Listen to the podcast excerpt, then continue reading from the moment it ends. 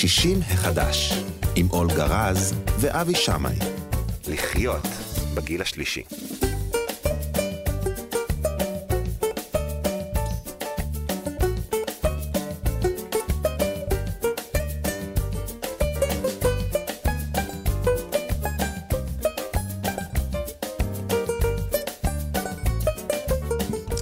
שלום, שלום לכם, תודה שבאתם. אנחנו שישי מחדש בכאן תרבות, 104.9, 105.3 FM, וגם בכל אפליקציות אה, הפודקאסטים והרדיו אה, שקיימות ברשת. אני אפתח ואני אתנצל על הקול שלי, אני מחלים טיפה, שבוע שעבר לא הייתי. אני מקווה שבוע הבא אני כבר אשמע כרגיל. אבל הכל, הכל מאוד סקסי, מאוד יפה יש לך, מה יש? אתה תישאר ככה כל הזמן. אני מאוד שמח לשמוע. אה, שלום, פרופסור אולגה רז. שלום, אבי. אה, קודם כל, התגעגעתי מאוד. גם אני. אני אספר למאזינים שלנו שבהמשך התוכנית אנחנו נדבר על כנס שנקרא אוכלים נכון. אה, שיתקיים מחר ומחרתיים. זה קביעה, דין, נכון, יודעים בדיוק מה זה אוכלים נכון. תשמעי, יש פה גם, בואי נגיד ככה, שבין המשתתפים יש את אפרת בר-לב, שהיא נטורופטית. ברור. ואת רון יפה, שהוא גם נטורופט. ברור. ואפילו את uh, הווטרינרית, דוקטור מאיה ברק, שהיא עוסקת ברפואה משולבת. גם נשים וגם כלבים? גם כלבים ושיטות של אנשים על כלבים. אה, הבנתי. אבל אנחנו נדבר עם הדוקטור נאדר בוטו. הדוקטור בוטו הוא המפורסם מאוד. אה, הוא אה, קרדיולוג ומפתח השיטה רפואה אינטגרטיבית. אנחנו ב-11 וחצי נדבר איתו ונשמע בדיוק על מה הוא מתכוון. אה, ועכשיו נתחיל עם המחקרים. אוקיי, נתחיל עם המחקרים כבר. האמת היא שבשבועיים האלה אספתי כמויות, אבל בחרתי כמה ככה זה. המחקר הראשון שאני הולכת לספר עליו, אה, בכנס הזה לא יאהבו, זה אני בטוחה. אבל אני אומרת את מה שיש במדע ולא מה שיש באמונות ומיתוסים. המחקר התפרסם ב-BMJ, זה אחד מהז'ורנלים הכי יוקרתיים שיש. אה, הם לקחו, החוקרים היו מאוסטרליה, מהולנד ומארצות הברית. והם, אה, ואנחנו כולנו יודעים, זה ממש נושא מאוד מאוד חשוב למעשה. אה, יודעים שאנשים מבוגרים לא מקבלים מספיק חלבון ולא לא מקבלים מספיק סידן. לא מקבלים עוד, עוד דברים אה, אחרים, אבל אלה שני דברים שידועים כי חסרים בגיל המבוגר, מסיבות שאנחנו לא נדבר על זה עכשיו כרגע. אוקיי. Okay. הם לקחו... אה, אה, המחקר נעשה באוסטרליה, הם לקחו כ-30, כ-60 אה, מוסדות של בית הורים, או בית זקנים, או whatever, איך שאנחנו רוצים לקרוא לזה. politically correct, דיור לא מוגן. לא politically correct, בסדר? ובערך 7,000 אנשים, שמתוכם כ-70 אחוז נשים מן הסתם, והגיל המבוגר היה 86. היה להם מספיק ויטמין D, אבל בחישוב שהם עשו, היה להם חסר גם חלבון וגם בדיאטה שלהם, גם חלבון וגם גם, גם uh, סידן. אנחנו יודעים שההמלצות היום לאנשים מבוגרים של, של uh, חלבון זה 1.2 uh, גרם חלבון לקילו משקל ליום, והסידן 1200, 1300, תלוי מאיפה קוראים את זה, הם לקחו כ-1300, והם חילקו את ה... איך אמרת? בית, איך אמרת לי קוראים לזה? דיור, דיור מוגן. מוגן, הבנתי. אז חילקו את הדיור מוגן, את המוסדות, הפעם אני לא סגרתי את הטלפון כרגיל, המטומטמת. לא נורא, לא נורא, זה רדיו, זה... רדיו, יסלחו לי. זה הטלפון השני, כן. יופי. זהו, עכשיו אני אסגור אותו רגע. ועוד אמרת, אני סוגרת את הטלפון ולא סגרתי. תשמעי, אני גם מבוגרת, מה לעשות? הדיור מוגן מחכה לך. אה, הדיור מוגן מחכה לי, אני אסגור את זה, זהו. אז אה, דיור מוגן מחכה לי, נכון. בככה שם, over the rainbow.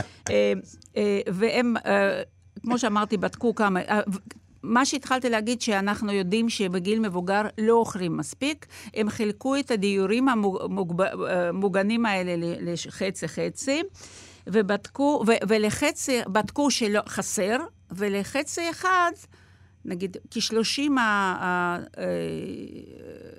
המוסדות, הם הוסיפו מוצרי חלב, חלב, כן. אה, אה, יוגורטים וגבינות, והגיעו בעצם ל-1,100 בערך מיליגרם קלציום, שזה מצוין, ו-1.1 גרם חלבון לקילו משקל ליום, שזה מצוין, ולשני לא הוסיפו. זה היה הביקורת שלהם.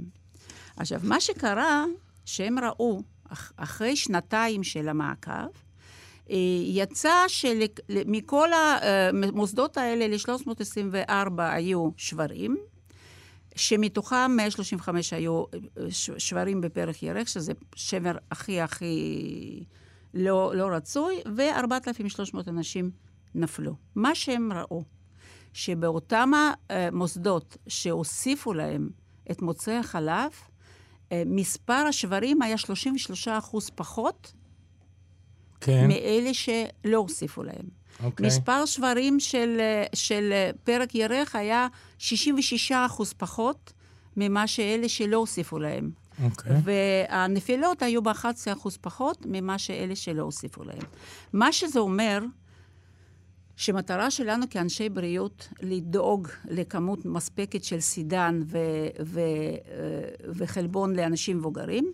ואני חושבת שנגיד אם מישהו, ויש הרבה כאלה שלא, יש להם רגישות ללקטוז והם לא יכולים לאכול מוצא חלב, אז צריכים לתת להם תוספים, ולא יעזור, ואנחנו, אנחנו, אנשי מקצוע וגם רופאים, אה, חייבים לדאוג לזה, חייבים לבדוק את זה, כי אחרת אנחנו נקבל אוכלוסייה עם שברים, שכמו שאנחנו יודעים, שבר בפרק ירך. לפעמים, זה... אני, אני הייתי מופתע מזה שזה אפילו עלול אה, להגיע למצב של uh, מוות. זה לא הגן שם בצו של מוות במחקר, זה היה אותם מקרה, אבל זה אנשים מאוד מוגברים, 86, אז זה לא קשור כבר ל... כן, ל... אבל זה... ברגע שמפסיקה המוביילות, וקשה נכון, לבן אדם, ש... אז, אז כל הבעיות מחמירות. לכן, כל כך חשוב שמספר השברים ירד, במיוחד שבר פרק ירך, כי בשבר פרק ירך, בשנה ראשונה, חצי מהאנשים פשוט מק... מאבדים את היכולת אה, בכלל לזוז ו... וכולי, ויש הרבה מאוד מקרי מוות ש... זה פשוט שבר מאוד מאוד מאוד מאוד מסוכן, אוקיי? זה מחקר אחד. מחקר שני, שהוא לא פורסם, אבל uh, uh, um, דיברו עליו באובסיטי וויק וירטואלי, שבוע, שבוע השמנה וירטואלי, כנס וירטואלי. הוא, כן, הוא, הוא מחקר קטן, אבל מעניין.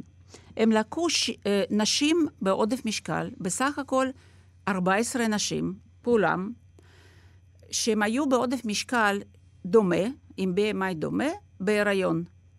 עכשיו, פה אני צריכה להסביר uh, מה זה השמנה מסוכנת. אנחנו היום מדברים על השמנה מסוכנת והשמנה לא מסוכנת, למרות שאני לא אוהבת את ההגדרה הזאת, כי כל השמנה מסוכנת בדברים אחרים. אבל השמנה מסוכנת זה כשיש כמה וכמה נקודות חשובות. כמו למשל לחץ, לחץ דם סיסטולי מעל 30 ודיאסטולי מעל 85. HDL, הכולסטרול הטוב, פחות מ-50 לנשים, פחות מ-40 לגברים. LDL, כולסטרול הרע במרכאות, יותר מ-100. טריגליצרידים יותר מ-150 וגלוקוז יותר מ-100. יש עוד, עוד נוספים, אבל אלה הקלאסיים, והם בדקו נשים שבע נשים היו עם יותר משניים מה, מהנקודות האלה, והשבע האחרות, לא היה להם אף נקודה. זאת אומרת, כמו שהם קראו לזה, השמנה בריאה. ומה שהם גילו כשהם ילדו את הילדים שלהם, שהמשקל של הוולדים היה יותר גבוה ב, ב, בהשמנה מסוכנת, ומה שהכי חשוב, שמסת השומן בתינוקות האלה הייתה יותר גבוהה מאשר כאלה שלא היה, לא היו להם את התופעות האלה. ההשמנה שלהם הייתה כאילו לא מסוכנת. אז uh, בבקשה, נשים ששומעות אותנו, תיקחו את זה בחשבון, זה מאוד חשוב, זה חשוב לבריאות של הילדים שלהם. אנחנו גם יודעים שילדים שנמצאים ברחם של אימא שהיא בעודף משקל, יש להם יותר סיכויים, סיכונים, יותר נכון, בגיל מבוגר לפתח סוכרת ועודף משקל ומחלות לב וכולי וכולי. אבל אנחנו רואים את ההבדלים כבר כשהם נולדים עוד, עוד לא, לא הספיקו אה, לרכוש מחלות, הם פשוט... אה, הם יורשים אותם. זה לא לא, זה לא ירושה, זה ההשפעה של אותם החומרים Mm-hmm. שנמצאים בתוך החומרים מטאבוליטיים ש, שמסתובבים בדם של אימא שלהם, Mm-hmm. זה תסמונת מטאבולית זה מחלה, אין מה לעשות, זה, כל אלה זה מחלות. ו, והם מקבלים אותם כנראה, כמובן, עם הדם של אימא, ו, וזה, מה ש, וזה ממש גורם להם לשינוי כבר בתוך הרחם של האימא שלהם, ואנחנו רואים את זה כשהם נולדים. זה כאילו השפעה מאוד מאוד בולטת, מיידית. Mm-hmm. מה עוד יש לנו? על, על פטי ליבר, על כבד שומני, שאנחנו דיברנו עליו רבות. פה יש מחקר שגם uh, התפרסם ב-New uh, England Journal of Medicine, שוב, מאוד מאוד uh, יוקרתי. Uh, לקחו 1,700, כמעט 1,800 אנשים עם כבד שומני, ועקבו אחריהם ארבע שנים, ואני פשוט רוצה להסביר למאזינים שלנו ששומעים אותנו, וזה חשוב להבין את זה. כי לבעיה הזאת של כבד שומני וההתפתחות שלו יש ארבע שלבים. F1, F0, F1, F2 ו-F3 ו-F4. חמישה שלבים. אוקיי? ה-F4 זה כבר שחמת כבד, ובין 0, F0 ל-F3 זה אה, רמה של אה, אה, פיברוזיס בכבד. זאת אומרת, הרקמה נקמית לא פעילה, מזיקה, וככל ש... ומה שהם ראו, שככל שאנחנו עוברים משלב לשלב, Mm-hmm. יש עלייה בשכיחות של סוכרת מסוג 2, כן. וירידה בתפקודי כבד. אוקיי. Okay. לא היה הבדל במחלות לב. מה זה אומר? למה אני מספרת את זה? Mm-hmm. צריכים לטפל בכבד שומני שהוא קטן. בהתחלה, בהתחלה, בהתחלה, בהתחלה. כן. לא לחכות. אנשים אומרים, טוב, יש לי כבד שומני, אני לא מרגיש שום דבר, הכל בסדר. כי כל שיותר מג, אה, מג, אנחנו מקדימים יותר, ככה אנחנו בעצם מונים את ההתפתחויות הלא טובות האלה, והקומורבידיטיס, המחלות נלוות ל, ל, לכבד שומני, ומה שמדהים הוא שדיאטה נכונה משפרת את המצב. נגיד, אם אנחנו תופסים את זה בזמן, אנחנו יכולים להחזיר את, ה, את המצב של הכבד ל-F0, F1, F2, שזה, אה, שזה מצב הכי, הכי רצוי שיכול להיות. אנחנו יכולים להחזיר את זה למצב של כבד סביר, כבד כמעט בריא או כמעט בריא, אוקיי? Mm-hmm. אז דיאטה זה דבר אחד, יש גם תוספי תזונה כמו גדילן מצוי, כמו, כמו אה, פרוביוטיקה וזה, אבל העיקר הוא, ו- ופעילות גופנית, העיקר הוא כמובן שינוי בתזונה. ואני אומרת לך, אבי, אישית, יש לי הרבה מאוד מטופלים עם כמות שומני, שדרך אגב, אני גיליתי את זה, כי אף אחד לא שם לב על זה. כי יש אנשים עם כבד שומני שהבדיקות שלהם תקינות. צריכים לשלוח אותם לאולטרסאוט. אז לא בודקים את ה... לא, לא עושים את הבדיקה הנכונה, אני לא, לא מבין. לא עושים את הבדיקה הנכונה, אבל יכולה להיות תקינה. אוקיי. וזה עדיין לא אומר שאין להם כבד שומני. לכן צריכים לראות את ה... באופן כללי, ה... אה, גורמי סיכון, נגיד, אה, ש... שם... השמנה בטנית, אה, סוכרת, הבן אדם שאני תמיד שואלת איך הוא אוכל, אוכל ארוחות מאוד מאוד גדולות וכולי וכולי, אוכל הרבה סוכר, הרבה פירות וכולי, אני שולחת אותם לאולטרסאונד, גם אם יש להם אה, אה, אנזימי כבד תקנים, mm-hmm. ולא מעט כבד שומני ככה אנחנו גילינו והתחלנו לטפל. מי שמגלים לו כבד שומני, הוא מבין את זה, הוא מבין שיש לו בעיה, והמוטיבציה של, שלו פשוט עולה. לכן זה מאוד מאוד חשוב להבהיר לבן אדם מה זה כבד שומני. יש לנו uh, לעוד אחד זמן? כן, כן. אוקיי. זה מחקר מאוד מעניין, מחקר די מעניין, מסוב... די מסובך כזה, ואני אנסה להסביר אותו במילים פשוטות. החוקרים אה, בעצם בדקו השפעה של חומצת שומן בנייצ'ר, הוא, הוא פורסם בנייצ'ר, שזה שיא השיאים, כאילו, mm-hmm. שחומצת שומן מסוימת, שקוראים לה חולצה, חומצה פלמיתית, mm-hmm. אה, גורמת לכך שתאים סרטניים, או עוד, עוד לפני שמצאו את הסרטן הזה, הם יהיו יותר אגרסיביים, יותר גרורתיים.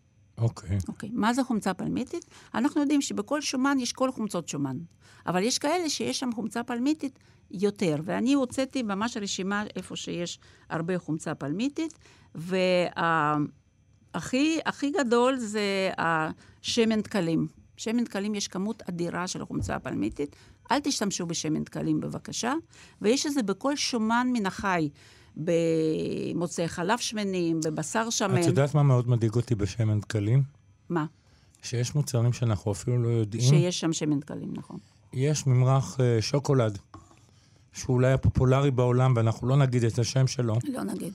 אבל הוא מלא בשמן דקלים. נכון. הילדים שלנו מתרגלים לזה, הם לא מוכנים לאכול שום דבר אחר, וזה דבר מאוד מאוד מדאיג בעיניי. מדאיג מאוד, בגלל שזה באמת מאוד, אבל גם מדאיג אותי שאנשים אוכלים דברים כמו אווז, ששם מלא שמן, מלא החומצה פלמיתית, אה, בשר שמן, שומן של בשר, אור של עוף, כל הדברים האלה מכילים חומצה פלמיתית בכמויות, בכמויות גדולות. ו... כשאת עושה מרק עוף, את מורידה את, ה, את האור? אני עושה אחרת. אני, מח... אני מרתיחה את זה, מורידה את האור וכל השומן, אז מתחילים לראות את השומן הלבן הזה. מורידה את הכל, אני מנקה את זה לגמרי, שופכת את המים, מנק, אה, מנקה את הסיר, ואז אני מבשלת את העוף בלי שום שומן. יוצא עדיין טעים, ו... ו... אני בעצם, עדיין יש שומן, כי יש בתוך הרקמה שומן, ברור. אבל לא, בכ, ב, לא בכמויות כאלה, אוקיי? Uh, זה פשוט uh, מדהים, וזה הדהים אותי, המסקנה. הם עשו את זה, על, uh, uh, השפיעו על התאים סרטניים על ידי uh, uh, חומצה פלמיתית, וגם כשאנחנו אוכלים את זה, זה קורה אותו דבר, והעבירו את זה לעכברים. גרמו להם להיות חולים, הביאו את התאים האלה שעובדו על ידי חומצה פלמיתית לעכברים, ואלה שנתנו להם את זה, הגרורתיות שם חגיגה. וואה. אוקיי? זה, זה די מפחיד, אבל צריכים, חבר'ה, צריכים קצת לאכול פחות אוכל שומני, מן החי. ושמן דקלים, זה מה שכתוב. תראה, אני לא יופי. לא המצאתי את זה, זה כתוב במאמר. עכשיו בוא אני אתרום משהו משלי. כן. אנחנו כל הזמן דיברנו על טחינה. מדוע יש לה לחלק בהן אדום, אדום ומדוע לחלק בהן אין? זה ממלח, לא? יפה. נו, באמת. פניתי למשרד הבריאות, ובמשרד הבריאות הודיעו לי שכל דבר שהוא מוצר טבעי, שלא מוסיפים לו שום דבר, נכון. ולא משנה מה רמת השומן שלו, נכון. לא יקבל מדבקה. כן. ברגע שמוסיפים נתרן, מוסיפים מלח. Mm-hmm. מלח, לא נתרן, מלח. מלח, באותו רגע... הוא מתחיל להיות... הוא מתחיל להיות מוצר okay. אוקיי. מעובד, ולכן הוא מקבל את המדבקה. Mm-hmm, okay. אבל זה לא אומר שטחינה היא מדבקה.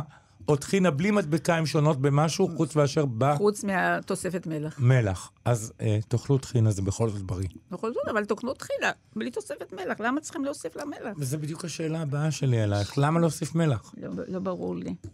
בכלל, תוספות, את יודעת, יש לי אמרה, יש לי כמה אמרות כאלה שאני המצאתי. כשאתם אוכלים, אתם חושבים מה עוד להוסיף כדי שיהיה עוד יותר טעים. ואני אומרת, שתהיו לפי מה, על מה אפשר לוותר ועדיין יהיה לי טעים. אני לא רוצה שתאכלו לא טעים, אבל לא להוסיף ולהוסיף, אפשר להוסיף ולהוסיף בלי סוף. אבל מה אני מוכן, על מה אני מוכן לוותר ועדיין יהיה לי טעים. אז טחינה אפשר לאכול בלי מלח, נקודה. טחינה אפשר ורצוי לאכול בלי מלח. uh, האמת שגם, uh, אני מכין טחינה, טחינה גולמית כן. בבית. טחינה זקוקה למעט מאוד מלח. היא, היא, סופ... המלח מאוד משמעותי, תשלטו ברמת המלח שאתם נכון, מוסיפים. נכון, מעט, מה, כמה שצריך, אם צריך. זה אתה מבין, אני אף פעם בחיים לא עשיתי טחינה, אז אני לא יודעת איך עושים מיום, אותה. מיום ילדותי, מחלב אימי, כן. אני רגיל... לעשות טחינה. אני רגיל לאכול טחינה... אה, תוצרת בית. תוצרת בית, ואף פעם לא קניתי את המוכנים האלה, זה לא, זה לא דומה. אני מתארת לי. עכשיו, תשמעי. במחר ומחרתיים מתקיים בתיאטרון חולון כנס שנקרא אוכלים נכון. כן. הכנס יתקיים בפעם ה-12, mm-hmm. ואנחנו נארח את אחד המרצים ביום השני של, הקר... של הכנס הזה, שמו דוקטור נאדר בוטו, mm-hmm. מעבר לזה שהוא קרדיולוג ותיק. הוא וכבר- קרדיאולוג MD, כאילו? רופא?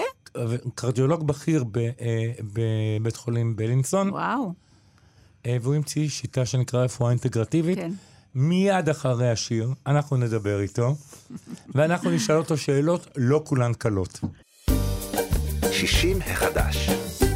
60 מחדש בכאן תרבות, הפרופסור אולגה רז, אני אבי שמאי. אני חושבת שצריכים לכתוב שיר יפה שאנחנו בענות יאנג, גם כן זה... למה? אנחנו צעירים ואנחנו נישאר צעירים לעולם. חסרי מנוח, כן. לפני שנפנה לאורח שלנו, כן. אני רק שכחתי להזכיר, אתם מוזמנים לשלוח אלינו שאלות בסמסים, או סתם מסרונים ל-055-966-3991. איי, איי, איי, איי, איך שכח? 055-966-3992. ולנושא הבא שלנו, כנס אוכלים בריא, שהוא כנס התזונה הבריא הגדול שייערך בישראל, מחר וביום שישי בתיאטרון גבעתיים. יהיו שם שלל אורחים אה, מעניינים. אה, המעניין מכולם נמצא איתנו. שלום לדוקטור נאדר בוטו. שלום לכם. שלום. לדוקטור נאדר בוטו. שלום, שלום. אה, הדוקטור אה, בוטו הוא קרדיולוג ראשי, היה. שעבד בבית חולים בלינסון במשך 30 שנה, וואו. והוא המציא או פיתח, או את זה הוא יספר לנו, שיטה שנקראת רפואה אינטגרטיבית, מאחדת. מאחדת. מאחדת. בוא תספר לנו מה זו רפואה מאחדת. אה, רפואה אינטגרטיבית מאחדת היא בעצם מאחדת בין גוף, נפש ונשמה. היא שמה במרכז את הממד הנפשי והרוחני, ולא רק את הממד הביולוגי, כמו שאנחנו עושים ברפואה. אנחנו הזנחנו את הנפש וגם את הנשמה. נכון. אה, והדבר הזה כמובן אה, גרם לכך שאנחנו לא יודעים למנוע מחלות, אנחנו נכשלנו במניעת מחלות, וכמו שגם נכשלנו למנוע התפתחות מחלות כרוניות. כל הזמן אנחנו עדים לעלייה מתמדת במחלות הכרוניות. וזה רק מעיד שלא הצלחנו לרפא את המחלות. הבנתי, ואיך אנחנו צריכים לטפל בגוף ונפש ביחד? למעשה, את העיקרון הוא כזה, שאני חוזר להגדרה של בריאות לפי ארגון הבריאות העולמית, שהוגדרה בשנת 48, שאמרה, בריאות זה מצב של רווחה מלאה, גופנית, נפשית, אני מוסיף גם רוחנית, וחברתית, ולא רק היעדר של מחלה או חוזק. אכן.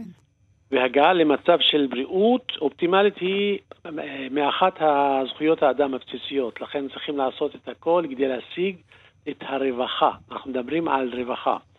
ואנחנו ברפואה מחכים עד שבן אדם יהיה חולה. והבריאות בשבילנו זה כשאין מחלה. וארגון הבריאות העולמית של, אה, אומר, בריאות זה לא חוסר מחלה. בריאות זה נוכחות של רווחה. ואני מגדיר רווחה כמצב רוח מהמם. שבו האדם מרגיש שהוא מסוגל ליישם את השאיפות שלו בחיים עם תחושת אהבה, אושר ושחרור. זאת אומרת, מה שאתה אומר שאנחנו, ואני, אין, אין ספק שאני מסכימה איתך, אנחנו מטפלים בפיזי, בלי נכון. להתייחס לנפשי רוחני, גם רוחני נכון. וגם נפשי, וזה בהחלט, אה, אני מסכימה איתך שצריך ללכת ביחד, כי רק פיזי זה לא עובד. נכון, עובדה. זה, יש לנו את כל הסטטיסטיקה שמצביעה על כך. אני רוצה לשאול אותך, תראה, אני, גילוי נאות, אני מכיר, אני שמעתי קצת על השיטה שלך, אה, אני יודע אה, מה סוג הטיפול. מדובר גם באיזשהו סוג שהוא טיפול רוחני, נקודות, צ'קרות אה, והמלצות בריאות, המלצות תזונה קצת משונות, ונדבר על שתיים עליהן, לפני שנעבור לדבר על ה-24 שאלות המובנות, אה, שלפיהן אנחנו נמצא את התזונה המותאמת לנו. בואו נדבר קודם כל על אה, מרק, אה, אה, אה, מרק מח עצם שאתה ממליץ לנו. כן. תראה, לפני, לפני המרק, אני אומר שכשאנחנו מדברים על אה, תזונה, באמת, אנחנו אה, לוקחים בחשבון תזונה של הגוף, התזונה של הנפש וגם התזונה של הנשמה. היקום שלנו עשוי מאינפורמציה, עשוי מאנרגיה ומחומר. הגוף שלנו, אנחנו עשויים גם מאינפורמציה, גם מאנרגיה וגם מחומר. מהמם. וכשאנחנו רוצים אה, להתייחס לתזונה, אנחנו צריכים להתייחס לשלושת הממדים האלו כדי לתת תזונה שהיא מותאמת אישית לבן אדם האישי, הפרטי. אוקיי. זאת אומרת, כשאנחנו מדברים על מרק עצמות, אה, הרעיון הבסיסי הוא שהעצמות מקבלות את האנרגיה שלהם מהכליות. אהה. וזה, לפי הרפואה הסינית, הכליות הן ממש ה, ה, הבסיס של האנרגיה של כל האיברים. זאת אומרת, הכליות היא זאת שמפזרת את האנרגיה לשאר האיברים האחרים. הצי, מה שנקרא, או צ'י. נכון, הצ'י, נכון. לכן, כשהאנרגיה של הכליות יורדת, אז זה משפיע על uh, שלל האיברים האחרים. מהמם. והרבה מהאנשים שלא יודעים שאורח החיים שלהם משפיע ישירות על אנרגיית הכליות. דוגמה, בן אדם הולך לישון מאוחר. בן אדם שלא עושה פעילות גופנית. בן אדם, ש... למשל גבר ששופך נוז- נוזל זרע ומאבד מהחיוניות שלו. אישה שהסוגרים שלה רפואיים ומאבדת חיוניות דרך הסוגרים. כל הדברים האלו משפיעים ישירות על הכליות ומחלישות אה, אותם, זה לפי רפואה סינית? לפי הרפואה הסינית, אוקיי. כן.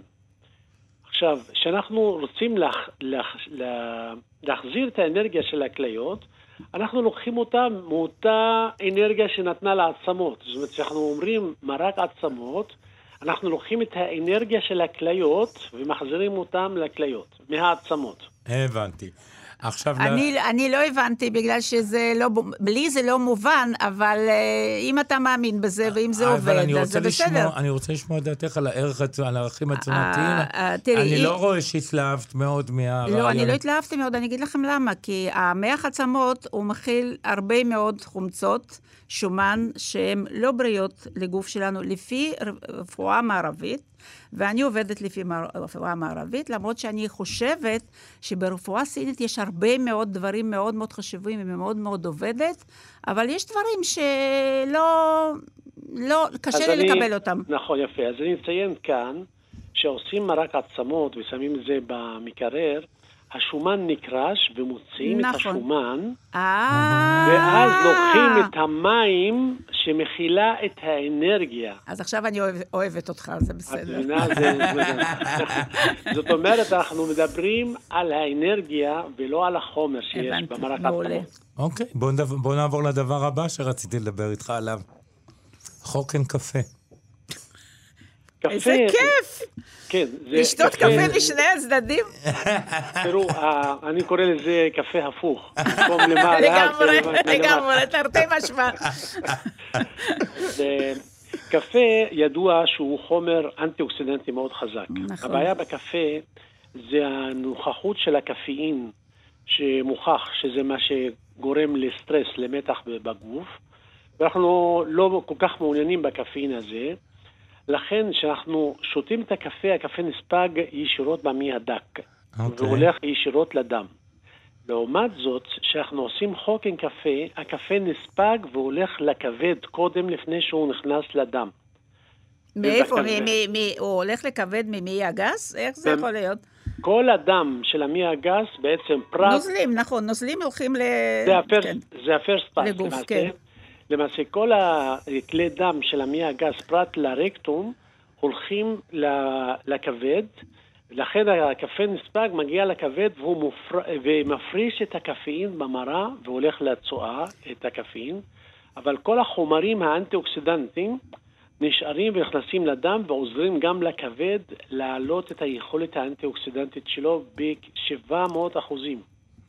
אוקיי. זאת אוקיי, אומרת, מה שאנחנו מעוניינים בקפה זה היכולת. האנטי-אוקסידנטית שנמדדת בכמה אלקטרונים זמינים יש שיכולים לנטרל את הרדיקלים רדיקלים החופשיים. עכשיו, מה שאני רוצה להגיד לך, בזה, אין לי בעיה שאנשים עושים אה, חוקן של, של ק- קפ- קפה, זה לא מפריע, לפחות. בכלל, קפה אורגני. רק אורגני. אבל, כי אחרת זה לא זה. אבל uh, בכלל חוקן זה דבר שהוא לא תמיד לגמרי, uh, לגמרי uh, תמים, כי יש אנשים שיכולים קצת לפגוע שם, אבל זאת לא הנקודה. הנקודה היא שבמחקרים של עשר שנים, חמש שנים האחרונות, הראו ששתיית קפה מונעת סוכרת, מונעת אה, מחלות כבד, מונעת פרקינסון, לא מונעת, עוזרת בירידת הסיכויים. סיכון לפרקינסון וזה. זאת אומרת, הלקיחת קפה דרך הפה לא מזיקה. הקפאין, כי קפאין מזיק לחלק מהאנשים ולא מזיק לאחרים, זה תלוי בגן ספציפי שמגדיר את הרגישות של בן אדם לכבד, לקפה, ובכל מקרה, כל מה שאנחנו סופגים במעי הדק עובר לדבר ראשון ל- ל- לכבד, כך שזה לא משנה מאיפה זה מגיע, זה מגיע לכבד. לא, אה, אני חולק עלייך בזה. מותר. אה, פשוט, מותר אה, לך. אני קודם כל מסכים עם המחקר הזה, זה מחקר אפידמיולוגי מאוד גדול. כמה מחקרים? שבו, שבו אה, הראו רק קפה אספרסו וציינו קפה אספרסו. לא, לא, לא, לא, קפה. לא, לא, לא, לא, לא, לא, יש מחקר נוסף. ולפחות חמש כוסות ליום. נכון, ארבע, חמש. נכון, ארבע, חמש כוסות ליום. ויש לציין? שהקפה אספרסו, מה שמאפיין אותו. שכמות הקפאין יחסית נמוכה והיכולת האנטי-אוקסידנטית שלו מאוד גבוהה. כתוצאה מהלחץ הגבוה שיש במכונה של האספרסו שיוצא עם עדים ומשחרר את האלקטרונים יותר בקלות. אוקיי, אז הדוקטור אוקיי. בוטו והפרופסור אולגה רז, תסכימו שאתם פחות מסכימים בנושא הזה. אנחנו מסכימים להרבה מאוד מסכימים. דברים, אבל יש מה, יש, לא, זה בסדר, הדבר זה היחיד שאני לא לגיטימי. מסכים עליו זה המעי הדק, שה- שהד- שהמזון שנספק במעי הדק, אני אומר, הולך ישר ישר לכבד. למערכת הסיסטמית, ה- לא, כאשר- קודם לכבד. כאשר במעי הגס הולך קודם לכבד. כן. אוקיי, אז בואו נשאל... יש לזה, בשביל זה ספר- ספרי אנטומיה, זה בסדר. בואו נדבר על ה-24 שאלות מובנות. מה, אלו 24 שאלות, אתה, ש... יש, אה, אתם שואלים איזה סוג של שאלות אלה, על מה הן מדברות, כדי לפצח את הקוד ה- האנושי שלנו. וואו. כן. אה, למעשה, אה, אני אה, רק הקדמה קטנה, אה, אגיד שאין ספק שאנשים הם שונים אחד מהשני, מהמם. והדבר הנכון הוא אה, להתייחס לבן אדם ספציפית, משום שהוא ביולוגית שונה. אחד אוכל עגבניה יכול לגרום לו צרבת, והשני נכון. יכול ליהנות ממנה. נכון. יכול, ש- אחד שותה קפה ועושה לו לא טוב, והשני עושה לו טוב. עכשיו, לכן הדבר הנכון בכלל ברפואה, לעשות רפואה שהיא תפורה אישית לבן אדם. אין תרופה שהיא נכונה לכולם. נכון. צריכים להתייחס ספציפית לבן אדם. ואני חיפשתי את האופן שבו אני יכול למיין את האנשים בצורה שהיא מצד אחד מדעית, מצד שני תואמת למציאות. ומה שמצאתי, אה, כמה מרכיבים. המרכיב הראשון, שאנחנו, יש בנו אנרגיה זכרית ואנרגיה נקבית ברמות שונות אחד מהשני.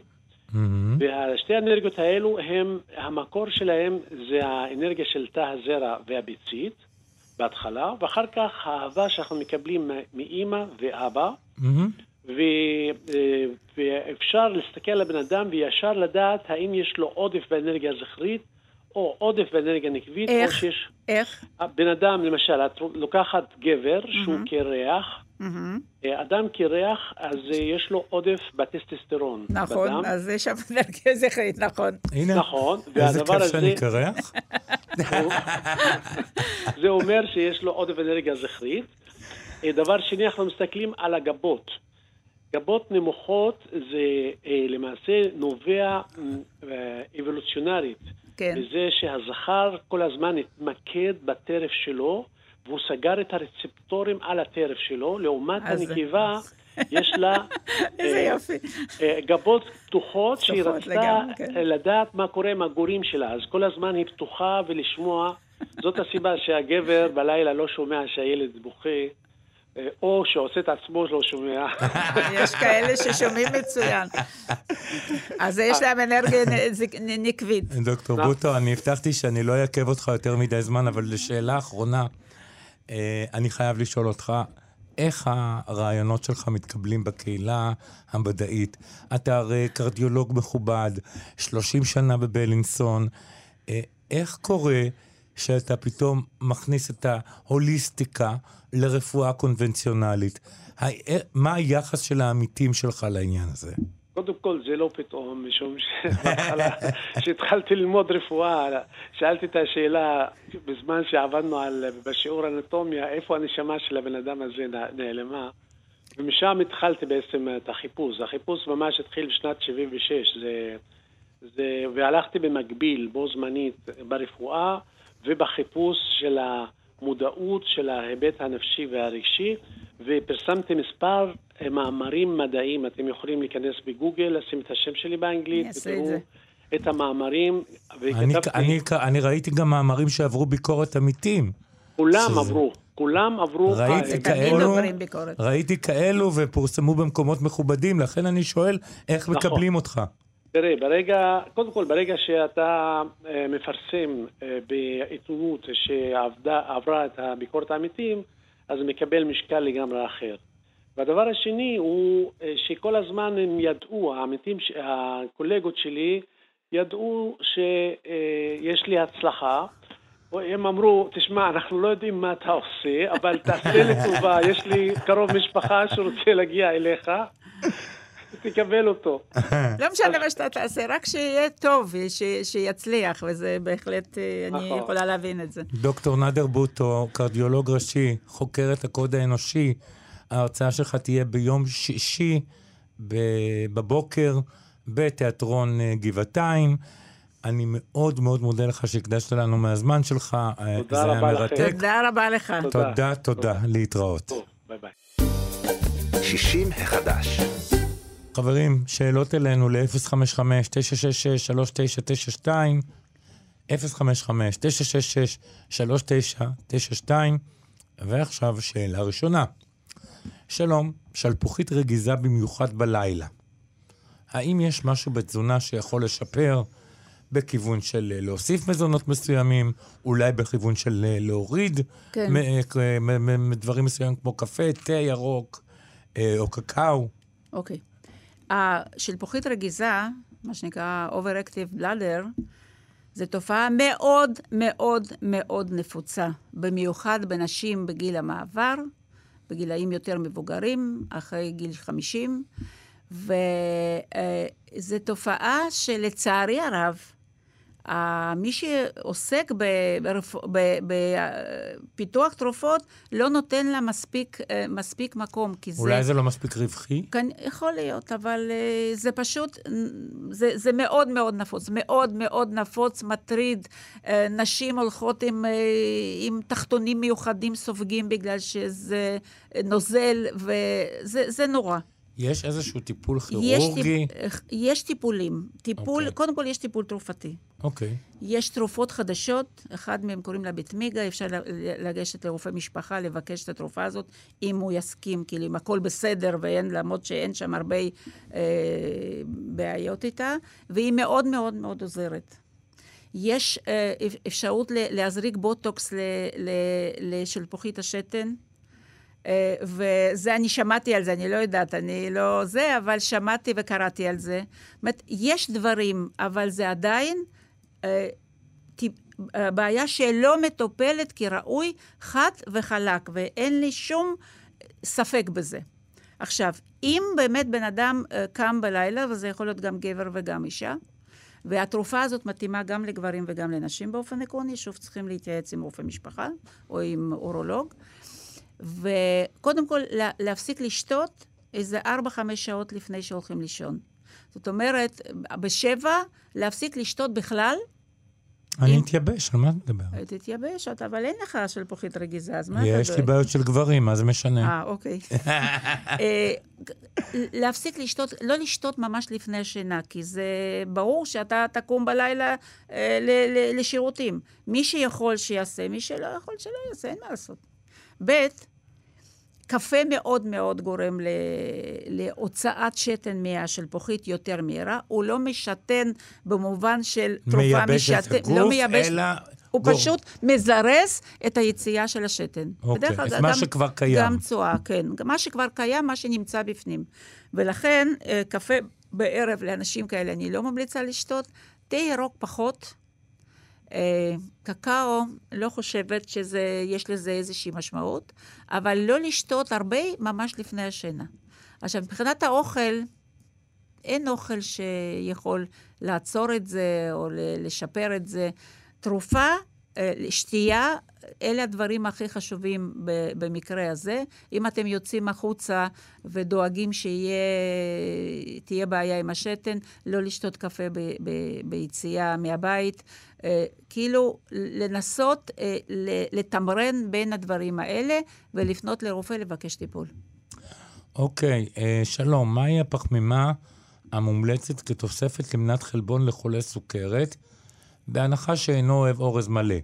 האם יש תועלת בשילוב של שיבולת שועל בבצק שעשוי מקמח 80 וגם בפשטידות במקום קמח? כי מקור לחלבון? למה לא לאכול עוף או הודו או דג? לא, תוספת. פחמימה, תוספת. אה, תוספת פחמימה, אוקיי. קודם כל, אנחנו דיברנו על זה שאורז מלא... לא חייבים לאכול לא אורז מלא. לא חייבים אורז מלא, אפשר לאכול אורז בסמטי. אורז בסמטי לבן, שהוא הרבה יותר טעים. והוא נהדר. בכל מקרה, והוא... ממש, ממש, וגם יוצא כזה אחד-אחד. נכון. אה, בגלל, ש... בגלל המבנה מיוחד שלו, בגלל mm-hmm. המילה נמית שיש בו. עכשיו, מה שאני רוצה להגיד, סוכרת טייפ 2, אני כאילו לא מבין, לא יודעת את המקרה ולא לא, לא יודעת מה קורה שם, אבל באופן עקרוני, תשתדלו בארוחה אה, בשרית לאכול יותר בשר, פחות פחמימה. ולאכול פחמימה בארוחה נפרדת. נגיד, לקחת קערה לא גדולה של אורז בסמטי עם ירקות. אוקיי. זה, זה, זה עדיף על לאכול הרבה בשר והרבה אורז. גם uh, לאכול קוסמת, קינוע, uh, קטניות. אם את מעדיפה שאני אעשה את המג'דרה שלי עם עדשים... אה, לא משנה. עם אורז או עם בורגול? גם וגם. גם וגם? לגמרי. כן? זה טעים מאוד. שנייה, פרופסור רז פה משתעלת. משתעלת, משתעלת. אין, אין, לי, אין לי קורונה, אז הכל בסדר. לא, גם לי אין, בדקו לי פעמיים בשבוע האחרון. אה, אוקיי, יש לך, אה, אמרת שתהיי רוצה להקריא שאלה, לא? כן, כן, כן, כן, אוי. אז בואי את השאלה האחרונה, את תקריאי. אני אקריא לכם שאלה אחרונה ולא אחרונה, ואני לא מוצאת אותה עכשיו. אוי לי. תמצאי אותה, תמצאי אותה. לא. לא יוצא לי. לא יוצא לך? טוב, אנחנו נמציא שאלה ש... ששואלים אותה, אותי המון פעמים. אני רוצה שבאמת, ספרי לי על שאלה שבאמת כן. באה הרבה פעמים. יש כמה שאלות שמאוד מאוד חוזרות לעצמם, כל מה שקשור לסכרת טייפ 2, אבל זה כבר דיברנו. Mm-hmm. האם זה מומלץ לעשות לילד מתחת לגיל אה, חמש דיאטה צמחונית? זו שאלה שחוזרת על עצמה הרבה פעמים. ואני באמת שואל אותך. כן. עכשיו אתה שואל אותי שאלה אמיתית. זאת שאלה שבאמת מרתקת אותי. כן. האם זה פוגע בהם איכשהו? אוקיי. שוב, אין פה תשובה כן או לא. יש פה תשובה לא חד משמעית, ואני אסביר למה. צמחונות, אני לא מדברת עכשיו על טבעונות. טבעונות זה משהו שחסרים שם המון דברים, וילד שמתפתח צריכים להשלים לו את הדברים האלה, ולכן צמחונים, הטבעונים, סליחה, שרוצים שהילד שלהם יהיה טבעוני, למרות שהוא לא בחר בזה, הם בחרו בזה, צריכים ללכת למומחה לתזונה ולהתייעץ איתו uh, מה לתת, איך לחבר, ואיזה בדיקות לעשות ואיזה תוספי תזונה לתת. זה טבעונות, זה סיפור אחר. Mm-hmm. צמחונות יכולה להיות כמה, בכמה דרגות. אלה שלא אוכלים רק בשר וירקות, uh, סליחה, בשר ועוף, אלה ש... ואוכלים uh, מוצאי חלב, ביצים ודגים. אלה שלא אוכלים דגים, אוכלים רק ביצים ומוצאי חלב. אלה שאוכלים ביצים לא אוכלים מוצאי חלב, או אוכלים מוצאי חלב ולא אוכלים ביצים.